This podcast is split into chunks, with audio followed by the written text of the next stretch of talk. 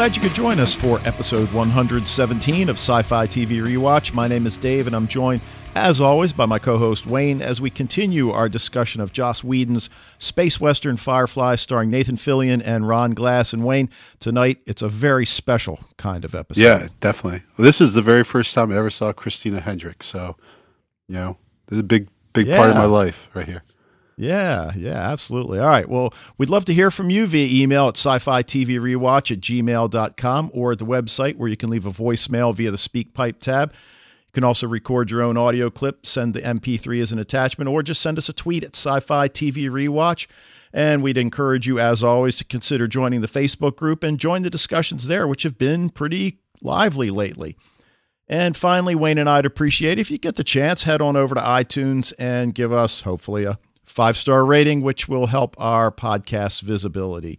Now, you know, Wayne, I was going to talk a little bit about ratings this week until uh, you sent me that email that you got caught up on all the shows, and you know that's better to talk about. But just real quickly, you know, Sci-Fi Friday, how's it doing?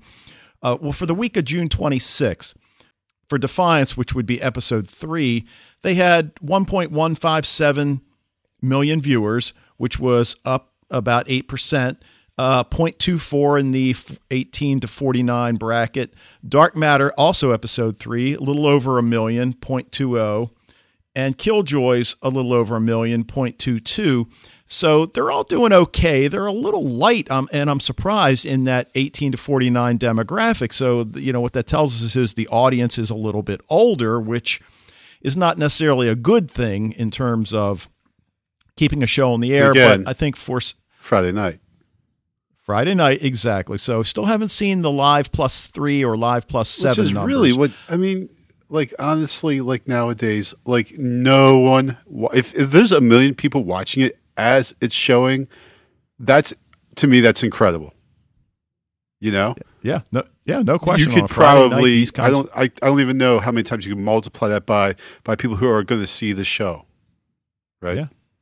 I agree with you.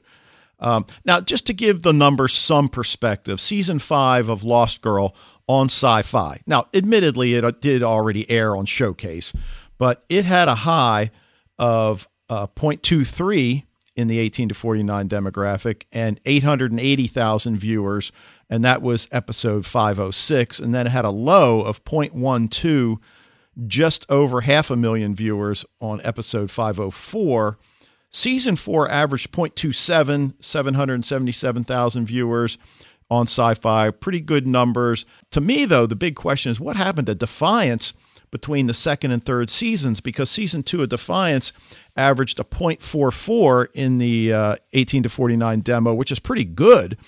And a little over one and a half million viewers. And while the total viewers for Defiance is still in the ballpark, the younger demographic has really shrunk. So who knows? Yeah, who knows? I don't know. It's been a while since do, last season, so maybe, man, maybe just people forgot. I don't know. Uh, maybe. But what we do know is you got caught up. I did. Let's start with Falling Skies, which is the final season for that show. What do you think so far? I like it. You know, so far it's uh, we see a uh, a darker Tom Mason here. Yeah, and I'm not sure I thought he could get any yeah. darker. Well, he did and uh, and we're not even sure like what the deal is with him because, as uh, I think as Pope pointed out, you flew up to the moon, and now you're back here.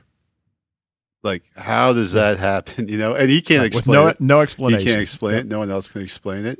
But yeah, it's cool. Like the they got the skitters on the run a little bit.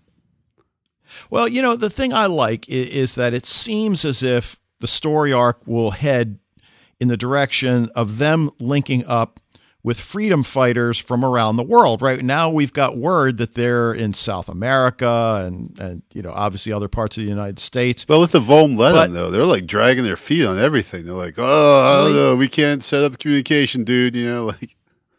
Well, which begs the question I mean, is it going to take a War of the Worlds solution for humanity to de- you know defeat the aliens in this case. I mean, you know, you, you, see those battles that we saw in the last episode with all the skitters overrunning the compound. It's like, oh my god, how how many bullets are they going to need to take care no of all? No kidding, man. That and hats off, dude. That that was an awesome scene.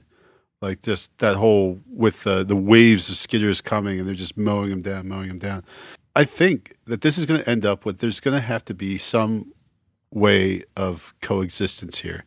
You know, like if you, you look at like Weaver when Tom talks about wiping out every single skitter, like the war's not over till the last skitter is dead, and he's a little horrified by that. You know, like the the true root of common humanity, I think, lies somewhere in between, and, and not genocide, right? Right, and, and that scene in this last episode where the the now I can't even remember who it was that was just like beating the crap out of oh it was the uh, the black guy who, Yeah. who just lost his friend, and you know like you said he was sort of horrified that Tom would stand by and let that guy Yeah. just essentially torture that skittle uh, that sk- Skittle. that skitter It was the yellow Um, one. I hate those. Ah.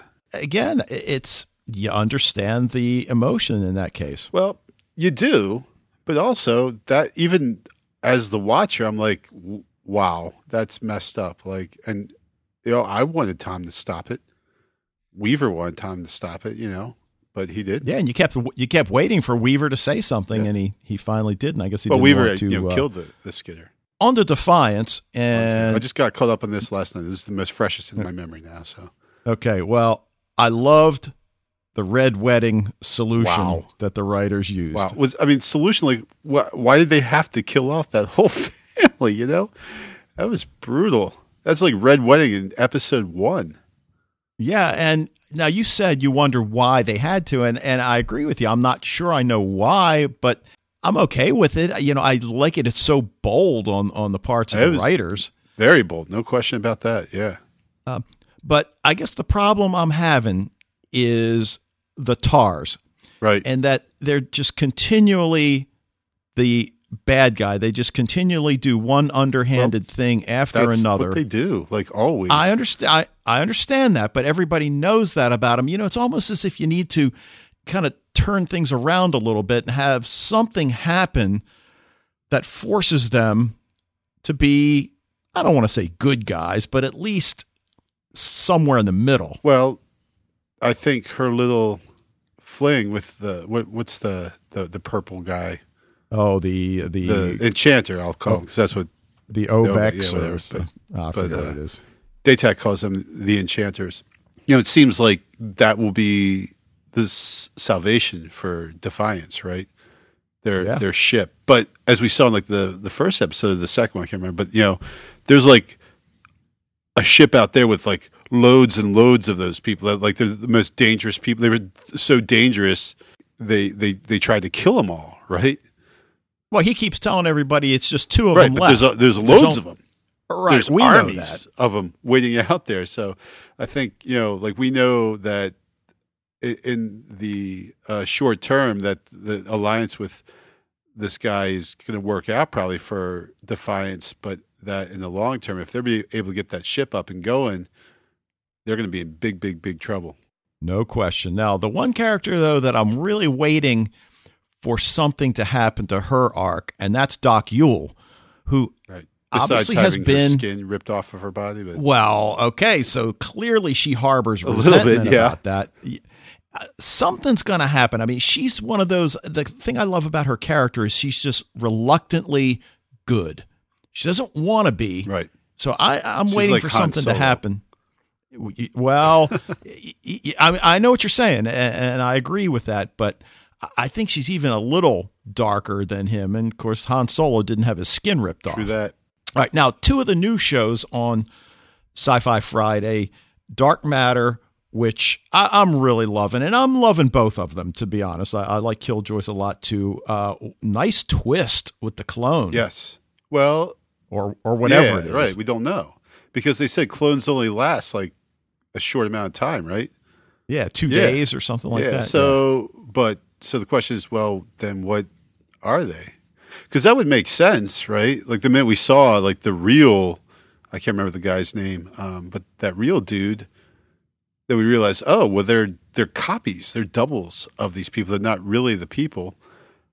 Maybe there were people who got, you know, like, you know, maybe they were surgically changed to look like the other people or something. But, but you could tell uh-huh. that they're they're not killers. They're not criminals, right?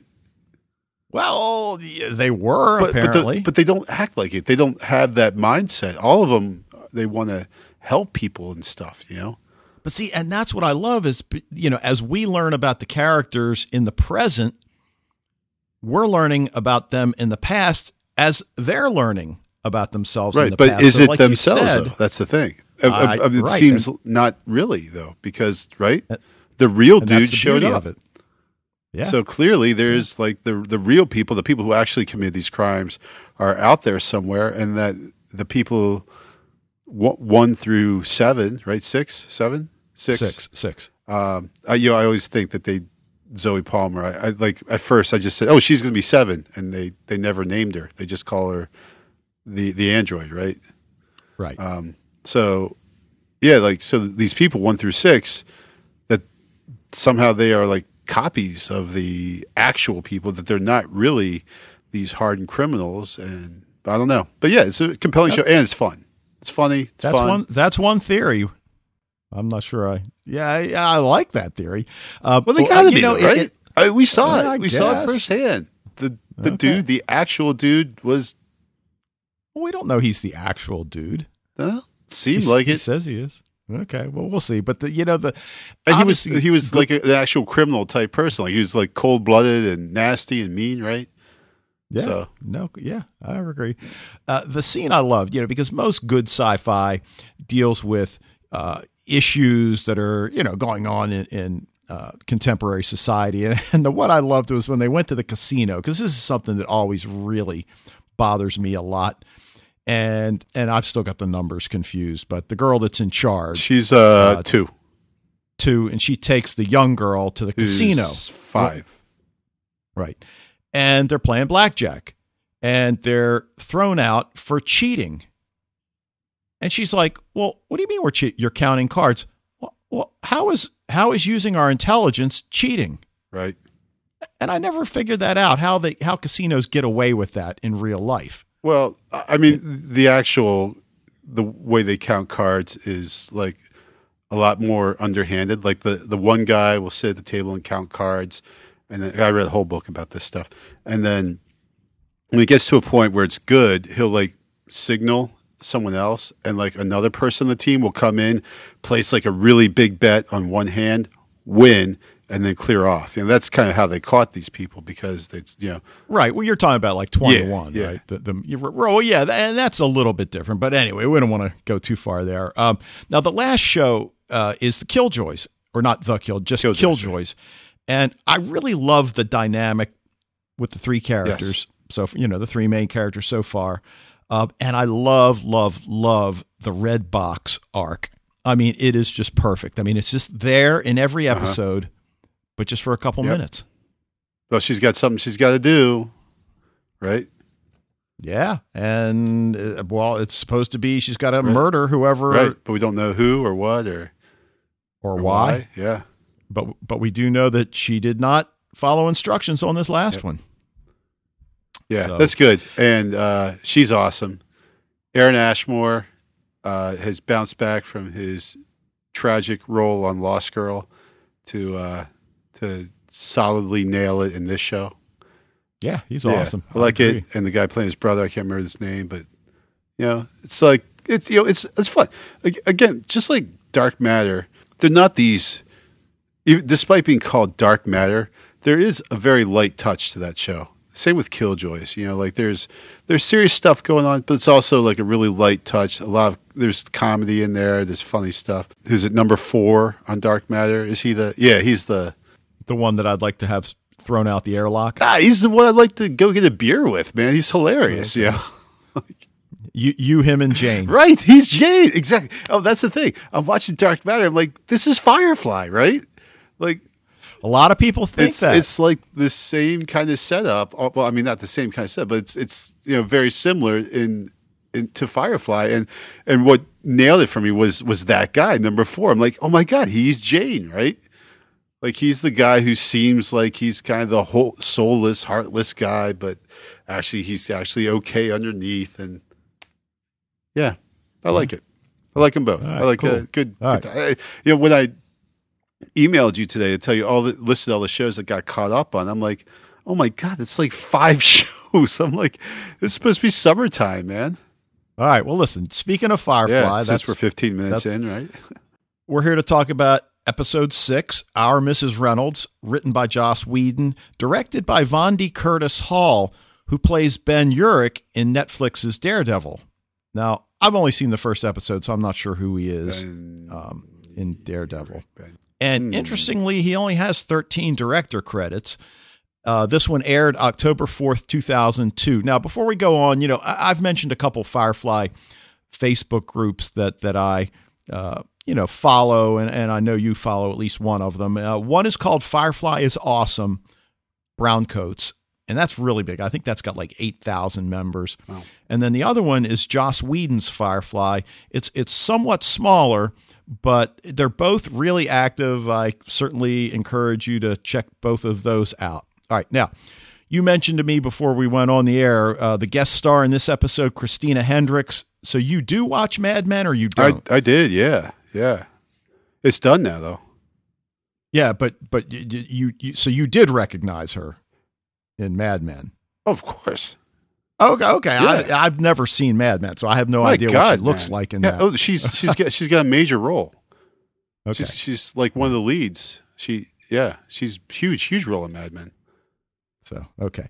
All right. Well, before we get into it, just real quickly in tonight's Firefly actor news, uh, Ron Glass, who plays Shepherd Book, and you know, he really hasn't done a whole lot. You know, certainly uh, some of the older viewers know him from Barney Miller. I don't even know if Barney Miller reruns are still being rerun. but I love that show. Uh, he has done two episodes of Marvel's Agents of S.H.I.E.L.D., one, I believe, in each season. Uh, done a CSI, CSI New York in 2013 and 14, and then Major Crimes in 2013, but that's pretty much it. So, you know, I'm not sure if he's in retirement or semi retirement or what, but, you know, he's just awesome, and I'd love to see more of him. He was awesome in, in Agents of S.H.I.E.L.D., so. Yep. Anyway. And he, he was. Did you mention the uh, the Odd Couple when they we brought back the the Odd Couple back probably the mid late eighties no. As a sitcom? It was uh, him and so you know he played the the Felix Unger character. oh, okay. So All right.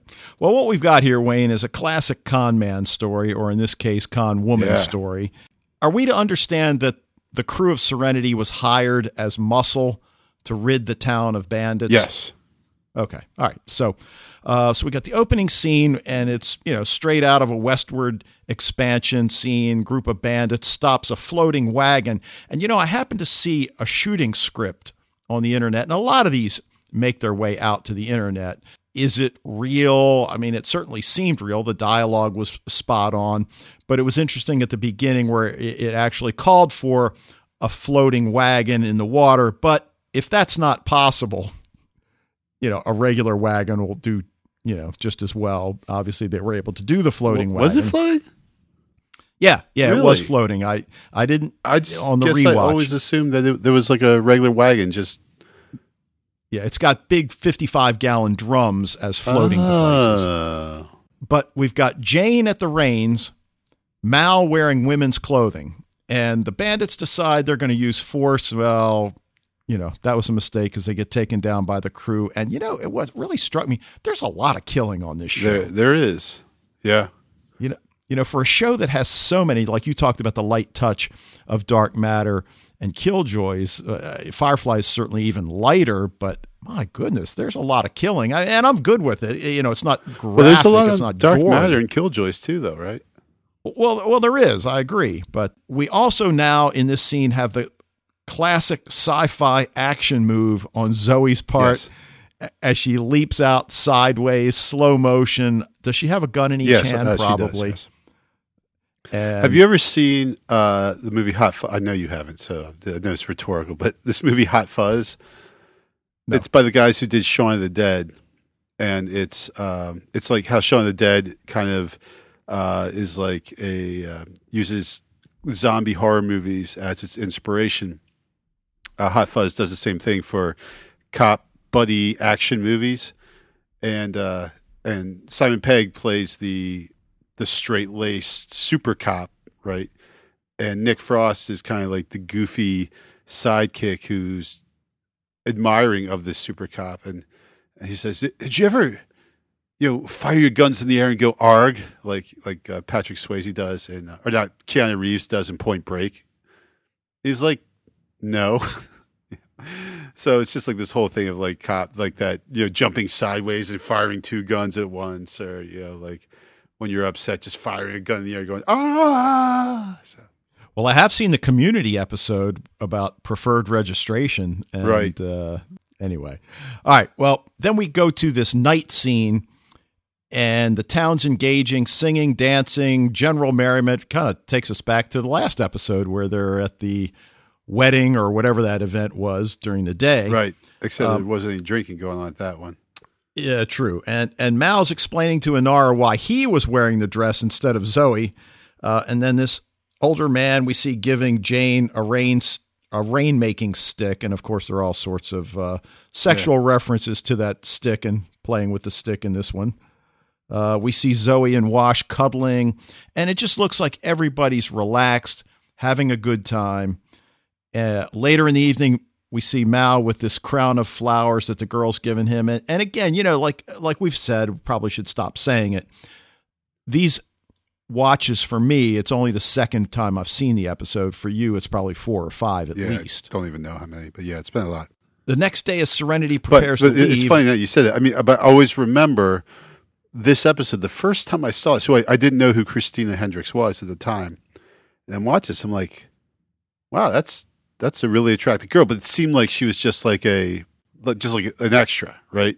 yeah, Like sure. she's just some girl. She gives him a crown of flowers. She dances with him, and then and that that's it, right? So, Yeah. oh, yeah. I, I remember she's obviously a very striking looking woman.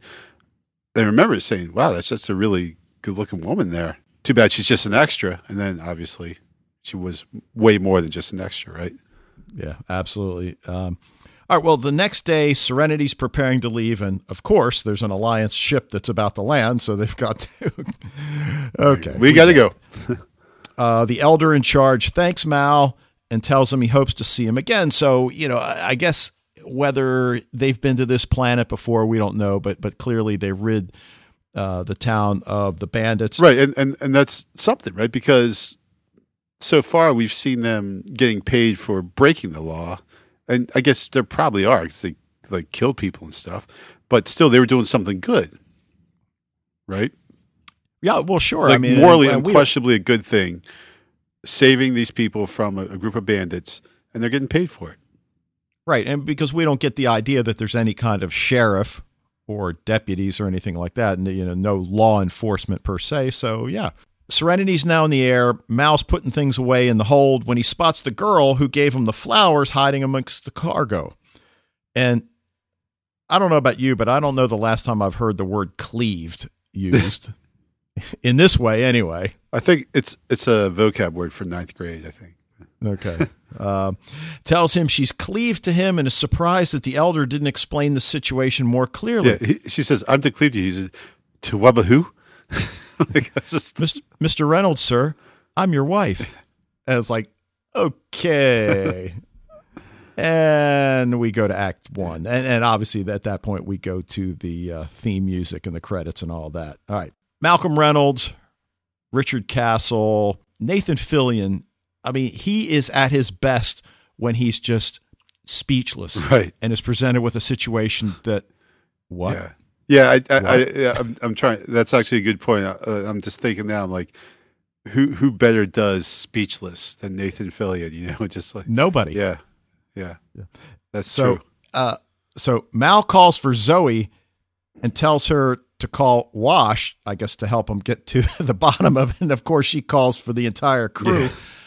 so that they can share in the bliss. uh, look, obviously, Malcolm can often be blunt, which is often interpreted as cruel, and, and it's difficult to chastise him for his attitude towards the girl. Of course, at this point, we don't know what's going on. But he he he's clearly like I definitely didn't agree to any kind of marriage. Like there's the, Jayne, how drunk were we? I I don't know. I, I passed out. Um, well, you know, Kaylee is It's, Kaylee. it's- it's- I mean, this the whole scene is so freaking funny. You know, it's just it's Well, you know, one of the things that I guess I forgot that that really comes out in this episode, and we've certainly talked enough about the budding relationship, if you won't even go that way, uh, between Inara and Malcolm. But you know, there's so much that's there, and, and certainly a lot comes out in this episode. While Kaylee's ecstatic, hugging the girl, you know, in the background we see Inara looking sort of shocked and, then- pissed. and, and pissed. And Mal wants to turn the ship around, but Wash tells him it's not possible. And I'm not sure; it, it probably doesn't matter whether it's it's something technical or whether it's the fact that the I think it's because the, would be able to catch yeah, him. it's they're- they can't go back to that planet just yet. There's a reason Okay. why they left so hurriedly. right. Um, but everybody's getting a good laugh out of it, even though I don't think it's really clear that anybody knows what's going on. But Right. either But they do think it's funny. And, and Mal points that out to Zoe. He's like, you know, one thing we have in common is we're the only two that don't think this is funny, right. which isn't true because Anar doesn't think it's funny either. Yeah. Well, and, and in fact, uh, Mal tells the girl to stop crying, which which prompts Inara to step in. For God's sake, Mal, could you be a human being for thirty seconds? And and of course, we know she's angry at him for a completely different reason than him being mean to the girl. Sure. But that pisses her Um, off too. Uh, you know, of course it does. And and it turns out that she was compensation for an unpaid job. So I guess it's the deal that these people didn't really have money to pay Mal But they, and crew. they so have because they left, right? I mean, we assumed that they were paid. Yeah, you know, there isn't anything like again, as he's leaving, like, hey, you're gonna give me that extra, you know, fifty bucks or whatever. So Uh, yeah, I guess. I mean, the wa- uh, the, the rain making stick, but but yeah, I guess we just don't see the the payoff. But but regardless, it does seem as if she is partial compensation. I think basically, David, we're looking at is the evils of alcohol, right? well, there you go. If Mal had just Um, kept his head, none of this would have happened. yeah. Well, I, I love it. Then Book asks, I think Simon, does he have an encyclopedia? Right. And he determines that last night's activities actually did constitute a wedding according to the Triumph settlers. So he tells Mal that now he's the one that needs to talk to the girl. And that's then, you know, when that line you just mentioned that they're the only ones that think this is funny. And the camera then goes to a close up of Inara again, and she's looking even Yeah. worse at this point. Well, which again, you know, that's th- this whole th- this episode really. I mean, does the the for for shippers, it's frustrating, but you know, it does advance it insofar as we totally see how. I mean, we know how they feel about each other, but for Inara at least, it kind of you know like you know she kisses him. She's really concerned about Mal at the one point, so you know we get some I guess validation uh, of that uh, that shipment there. I guess. Well, the other interesting thing, I mean, i you know, if we can go back in time to when the show actually aired, and I mean, you, you know, you have shows like Farscape, Andromeda that have the same kind of situation. You know, we're on a ship, we've got a small crew like this, and you know, in both cases, they would encounter a character, and you really don't know because yeah, I guess IMDb was around, but not not used like it is today. But you really don't know is this character just a one off, or is this character going to be added to the crew Sure. and the storyline? Right. Right. Well, she tells him, Yeah, and at, at this point, we're like, well, maybe he does take her as his wife. Maybe this is a new character. Yeah, like exactly, right. Mal's talking to the girl who's really upset, and she asks him if he's going to kill her. And he's like, Kill you? Kind of, what kind of Yeah. town do you live in? Yep. Uh, but she goes on, Well, and, and that's part of it is what, and she mocks him for it later because I, I'm going to put it out there right now. I know the first time that I watched this, I did not see where this was going at all. Well, I don't know how you could. I, I yeah, I, I, but I, I usually pride myself on picking up on things and, and understanding it. and and actually even rewatching it, there's really nothing there except for her whole character is so like crazily out of step with with everyone else, right? Like she's this whole submissive act is is insane uh, to a degree, it seems. But uh, but the, you know that's easily explained away. Like, well, that's what things are like on her world. We didn't really get to see her world, so I didn't see that what happened coming at, at all. Uh, well, right. I mean, she talks about uh, I forget exactly what the term was, but you know that that basically all the potential brides were kept together and that she saw her other sisters that were, you know, wedded to fat men, ugly men, mean men, you know, and all of that. And, uh, you know, that she considers herself lucky, she tells Malcolm. And, and he says, you know, you cannot stand for that. Right. Someone ever tries to kill you, you kill them right back. Right. Actually, that's one of the first bits of advice I ever gave to my son when he was old enough to understand. No, just kidding. Yeah. Well, he exp- and then he goes on to explain to her that she possesses the same rights as anybody. She's not property to be tossed aside.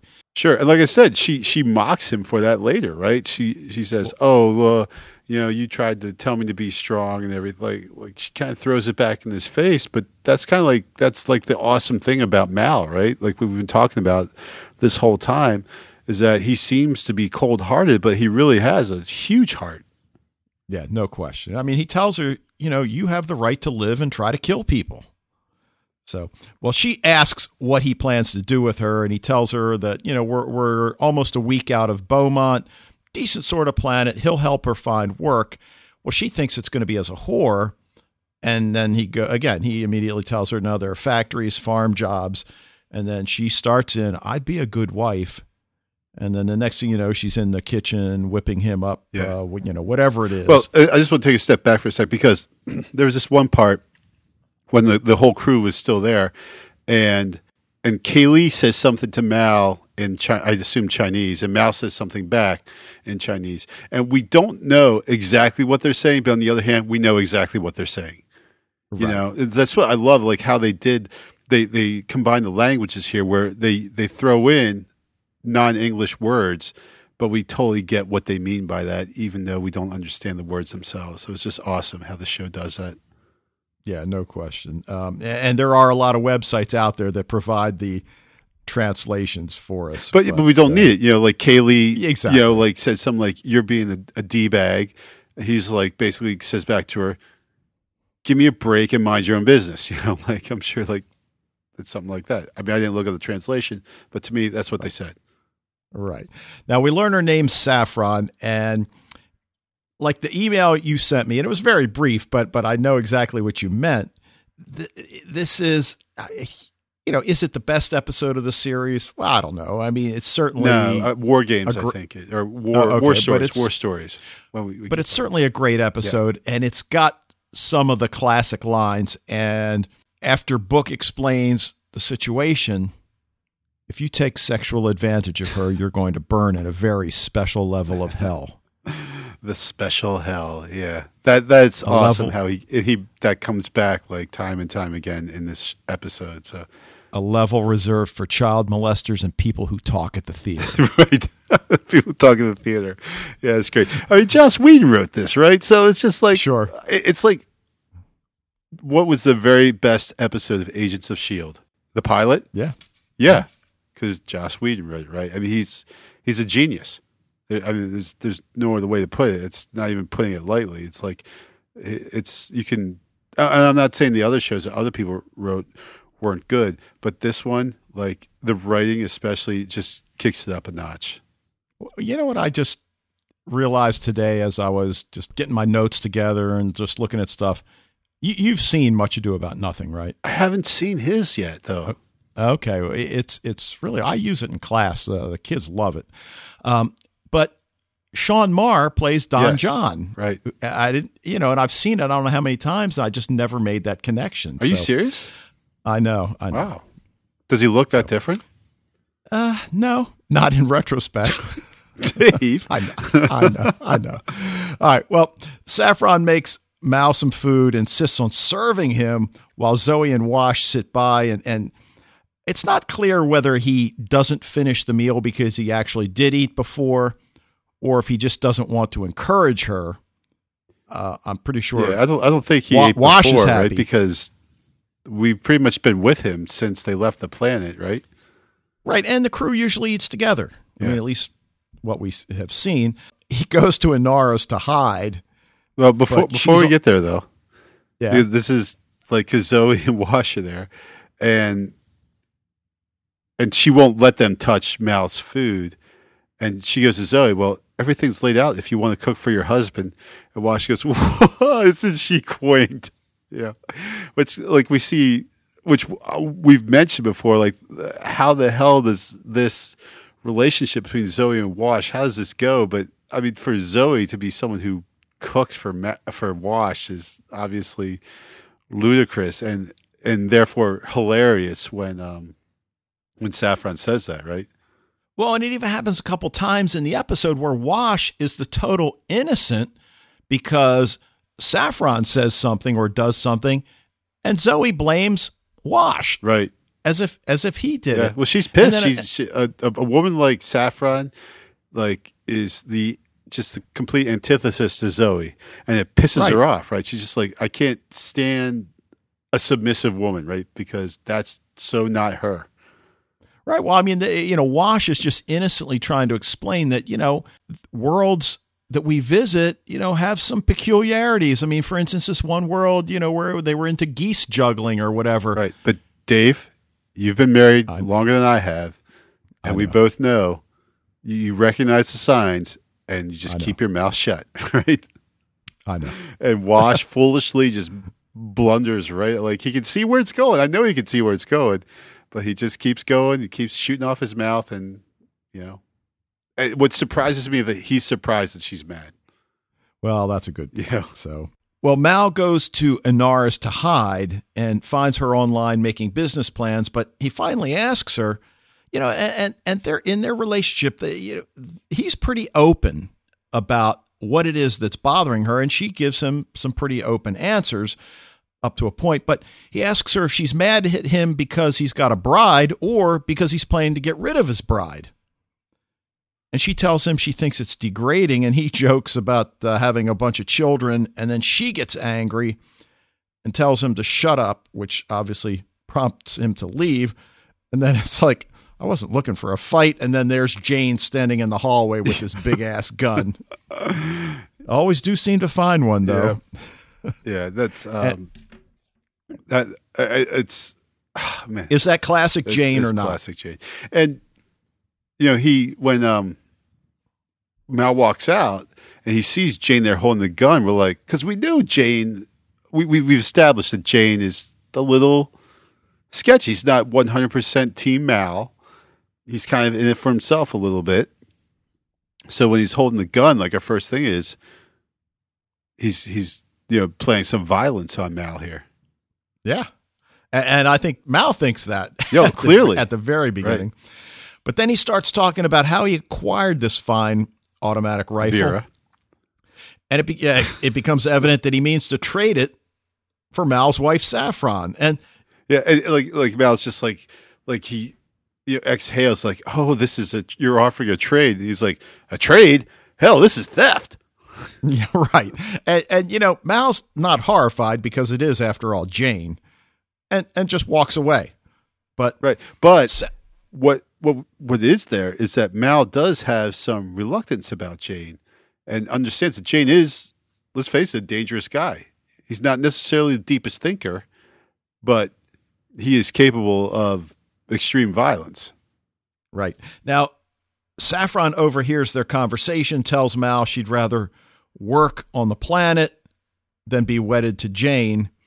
And then the next thing you know, she's got him talking about his childhood being raised on a ranch by a single mother. On Shadow. which I, I guess it's true, right? Yeah. Well, why? Why he? I He's know. he's not a liar, right? Well, I Uh, mean, not when he's you know not one on one. You know, like he's Right, a liar right. if doing a job he might lie, but like in this instance, he has no reason to, and he wouldn't. Right. And I guess you understand why he loves being in space, the adventure, because he, I guess, grew up He uh, a, on a ranch. love being free, right? Being Right, able to do but- what he wants to to on a ranch, and yeah, like there's this love of freedom, which would have kind of driven him to join the the brown coats, which is, still is a big part of him now. And I guess we have to wonder is he softening towards her? Is her Well, at the first time I watched it, yes, that's what I thought. Now that I watch, I realize she's just so good. You know, at, yes, he is softening because she is manipulating him, right? All right. Well, we cut real briefly to two space pirates, and it's pretty clear they plan to hijack Serenity should she come their way, and you know that they've got some kind of net, which at that point we're not exactly sure what that means. Um, you know, we, I think the first time I pictured a really big space net, like in Bugs Well, Bunny. so did you know, I. Roadrunner. Sure. Well, well, I did too. Like they're going to have like some would- big arm that would just come out of their ship and just whoop, catch him. That'd Um, be cool. Well, exactly. um, well, Mal returns to his quarters. I mean, we have the scene. We've, we've kind of already talked about uh, the scene with Zoe and Wash arguing over, and like you said, he should have been smart enough just to keep his mouth shut. Sure. But but Zoe certainly, you know, realizes that this girl is trouble. Yeah, which is great because Zoe's like the only one. Well, Inara later, but well, it's yeah because the guys have trouble seeing beyond the exterior. Right? Here's Right. a very attractive woman. It's all good. When the women, on the other hand, are like they are resentful of it. Well, I think Inara is building a case. Right. you know, you know, because of, of her education. And then Kaylee is, of course, Kaylee. Well, Mal returns to his quarters to find Saffron naked in his bed. She's just warming it up for him, Yeah. wanting to consummate the marriage and, you know, the whole furrow and the plow and all. Good Bible. Good Bible.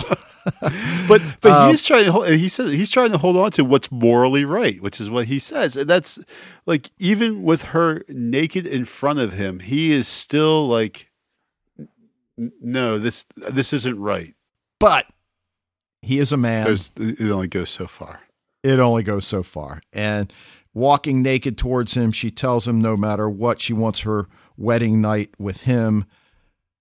Oh, I'm going to that special hell. it's it's it's a little bit like Huck Finn, right? Uh, Yeah. All right, I'm going to hell. Uh, just accept it.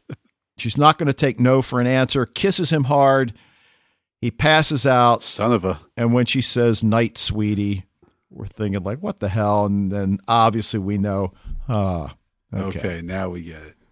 Now we get it. So, and then if we don't get it, she immediately makes her way to Wash in the cockpit. And we're thinking, like, oh, dude, do not let her in. you are a dead man on so many levels. But she's she passes herself off as this innocent babe in the woods, right? And Yeah. so no one like suspects her of any kind of ulterior motives. Like she's naked in in his bed. Were it anyone else, Mal would be, realize he's being played, right? yeah. But because she has acted out this whole innocent thing so masterfully, like Mal doesn't even consider that he's being played. You know, he just No, I- accepts her for what she is. Right, but she does kind of come on to wash. I mean, she you know she shuts the door behind them, and, and and he even talks about you know the fact that he's married and he he wishes he wasn't. Uh, right but you know, it's, thinking it's like- but again she's played so masterfully even wash doesn't think she's up to anything subversive or you know anything negative you know he just thinks oh she she really is just coming on to me oh i'm awesome so clearly you know like well, be, well, because she realizes that Zoe doesn't respect him. right Is you know, and he he mentions then, which you were kind of getting at earlier, that not everybody understands our But relationship. yeah not everyone gets me and zoe at first glance yeah, yeah. Uh, which is which is it's funny because that's what we've we've already been talking about that right on, on this podcast, saying like like how does this relationship happen? And even Wash is he, he's able to step back and see that that you know people. It, it seems unusual that a woman like Zoe would be into a guy like Wash. yeah, And and uh, you know again I keep bringing up War Stories, the the episode that we will see later, but that is a, a big part of that episode, which I'm really I, as you can tell I'm looking forward to watching again. Yeah. Um, hits him over the head, knocks him out, takes control of the ship, and clearly she knows what she's doing. We're thinking, like, what the hell? And she starts disabling stuff. She starts ripping wires out Yeah, from the him in console. the back of the head. Yeah, and uh, we we learned that her plan is to take Inara's shuttle, or, or not. I guess Inara. They just have they have a couple shuttles, so she- so she's going to take a shuttle but she runs into Inara, and now she's trying to con her by telling her that I want you to teach me about love. Yeah. And Inara says, Well, come to my shuttle.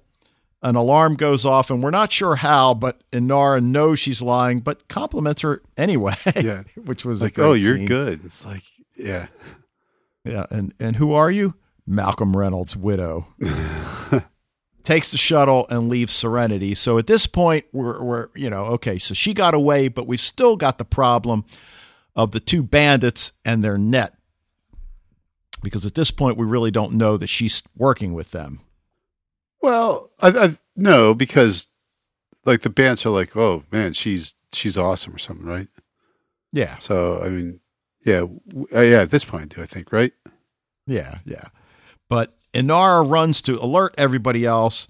Everybody knows something's wrong. She finds Mal unconscious on the floor and is really worried, kisses him, and then realizes that she too's been affected by whatever it was that Saffron employed. Yeah. Well, she knows she- because she's like, oh, you Yeah. stupid. she, right, right, yeah, right. Uh, so now everybody's recovered. The whole crew is there. Simon explains exactly what happened. He, you know, talks about, you know, uh, I'd get cases in the emergency room all the time. I forget what they called it. the Knight's Kiss, I think, or something like that. Yeah.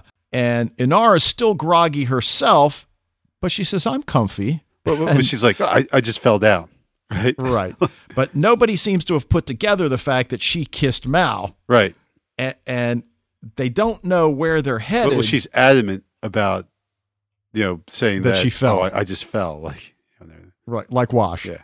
Right. But Saffron changed the coordinates, so they know they're not going to Beaumont. All right. So Wash and Kaylee are trying to repair it as best they can. And of course, they are, are admiring the extent to which Saffron went, disabling the ship, but tell Mal it's not going to be a quick or easy fix. And and then we get into the whole not admitting that she kissed Mal. Inara points out that Saffron had training in seduction, and then we learned that it was likely at the academy. Yeah, it's so funny because she says, you know, you don't play a player, and actually, when when as I was taking my notes, that's exactly what I wrote down earlier. Um, when you know Inara busted Saffron, like, you can't play a player. So I don't know if I was remembering that line from before or I just came up. It was hilarious when when she said in the episode, like, hey, that's what I wrote earlier. Yeah. Right. And then the line that gets Mal's attention she tried to seduce me too. All right. So we cut to the two pirates, and now we learn that Saffron was working with them. Serenity's headed straight for their nets, which turns out to be this big, like, I don't know, electromagnetic. Yeah, exactly what it is. This electromagnetic kind of field that if they go Right. through it, they're probably all going to die and be fried as the ship passes through it. But even if should they survive that, the pirates will come on and kill everyone who's who has survived. So they're they're dead. Right. Now, this next thing I'm going to say, I should have mentioned to you about last week about uh, spoilers. So um, you'll know what I mean when I say this. Uh, Book realizes they're scrappers and have no desire for survivors. And then Jayne says, You know, someday you're going to have to tell us how come you know so much about crime. Well, you know, w- w- there's a lot of mystery. Like we talked about the ID card uh, that got his uh, gunshot wound attended to, and now we've got this. And then using Jayne's big gun, Vera, Vera.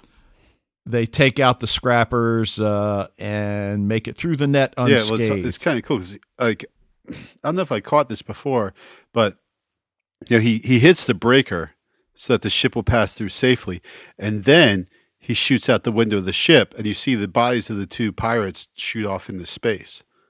oh, I didn't see him shoot off. Yeah. I saw the, I saw the bullet holes in the window. Yeah, this time I caught it, man. Like the the the you see the two bodies actually flying out of the ship. no, that's cool. Yeah, And then he says, Now let's go visiting. So then we cut to Saffron, and I guess it's a snow covered planet. Uh, it- it's certainly at least wherever she is. And she's got makeup on. In fact, she looks like a companion at this yeah. point. She looks hot. Mal bursts in with his gun drawn, honey, I'm home. and after they roll around wrestling, he's got her pinned and gives her the short that, uh, you know, I have people that trust each other's speech. and tells her he wants to know one thing straight up. What's your real name? But he doesn't wait around for an answer. He, he waits a little bit, but not very long. Yeah. Not very long. He just and you know what? You're right. He there is a pause, and I think he realizes she's trying to figure out a lie Yeah. to tell me, and then just knocks her out. But then my favorite scene. Well, I don't know. I had a lot of favorite scenes in this one, but but It's the, a really the closing episode. scene. Mal comes to visit Inara in her shuttle to let her know that they'll arrive in Beaumont a day or two late. And he tells her, and really seriously, because a lot of their banter is really Like catty and nasty. yeah, yeah. And he says, You're a very graceful woman, Inara. And we know he means it at this point. And then he recounts her coming in and finding him. And we think we know where this is headed. And then he tells her, "Ah, I knew you let her kiss you. and Well, but it's know, funny we- because, like, you think he's going to say, "You kiss me," right? Right, And she starts to like lean into him a little bit and look up. Like, you almost hear the music playing in the background. There wasn't music playing in the background, but you almost hear it. You're like, "Oh, here it comes!" And then, right as like he could say, "You kiss me," I know you love me. Blah blah blah blah blah. You know, romantic stuff. He says. I knew you let her kiss you like that, and like he walks off smiling, and she's like still standing there, like with her head upraised, like waiting for the kiss. It's just like that, that wet bucket just dumped on the whole, you know, the whole thing. yeah. So, uh, and then that's how we end. And, uh, you know, like you said, uh, it's, it's just really a great So episode good. on- yeah. So good. Yeah. Now, what could have made it better is there was a deleted scene that was, you know, pretty important, I guess. I mean, uh, you know, I often wonder why they decided to cut this scene, but then I Because guess they need to get down to 42 minutes. Right? well, and, and right, what else would you cut to leave this in? And you know the scene I'm talking about, right? With with uh, River demanding that Book marry her and Simon, and you know them trying to explain to her that no, you can't. He's your brother, and all of this, and then accusing Saffron of being a thief, which obviously is true, but you know. So if you haven't seen it, you Yeah, I haven't seen it actually. well, no, no, I don't mean you. I mean No, I haven't. the- I'm surprised. Oh, you haven't? Yeah. Oh. It's, it's Well, on the know what? DVD. Yeah. And and you know, look, I, I've mentioned this before. It's probably been a while. For all the DVD sets that I have, and like I don't know if I have as many as you, but I have a lot. I I rarely watch the, you know, the extra Yeah. scenes and No, things I, like that. I- I don't think I, I've ever watched any of the extras on Firefly at all. And I've had that DVD for ages. Yeah. And and uh, Joss Whedon says that it was one of his favorite scenes. And the, you know the interesting thing, and now you you go back and think about it, that as it turns out, Summer Glau doesn't have any lines in this right. I think she's just, they show her briefly just in the one scene where the whole crew gathers in, in the, uh, the hold, right? right, and we n- noticed that uh, compression shorts have you know carried into into the future. Those things are into, the, timeless. into the future. They are exactly. Great episode. Anything you want Well, to add to uh, it? And there is a, a- line that's important only because Christina Hendricks will be in a future episode, another amazing episode of Firefly. And she says, at, at the end there, she says, You're assuming the payoff is the point. You know? So, he, like, Mal just says, Well, obviously you were trying to grab our ship. And she's like, Well, not necessarily. Like, she probably just gets off on having the upper hand, right? Yeah, And- yeah. The game. Yeah, it's exactly the game. Yeah. Have you seen The Wire? So, I saw the first two seasons. Oh, okay. Because they're always saying that it's like the game. Yeah. So so yeah, it, that's that's what she enjoys, right? She enjoys the the whole the whole thing, like making suckers out of all these people. That's like really what she liked. So Yeah. And, you know, there's that quote by Nathan Fillion uh, that's, you know, I mean, I certainly read about it in the Firefly groups, and I'm just paraphrasing, talking about Firefly, that it never had a chance to suck. You know, that, that, that, it, it, you know, its life was so short, it, it burned so brightly, you know, and, and, and so many things are unresolved because we just didn't have time to resolve them. And, you know, this was a big start in the relationship with Mal and Inara, and yeah, you know, So- Yeah, and yeah, that, I mean that that's that's a great point.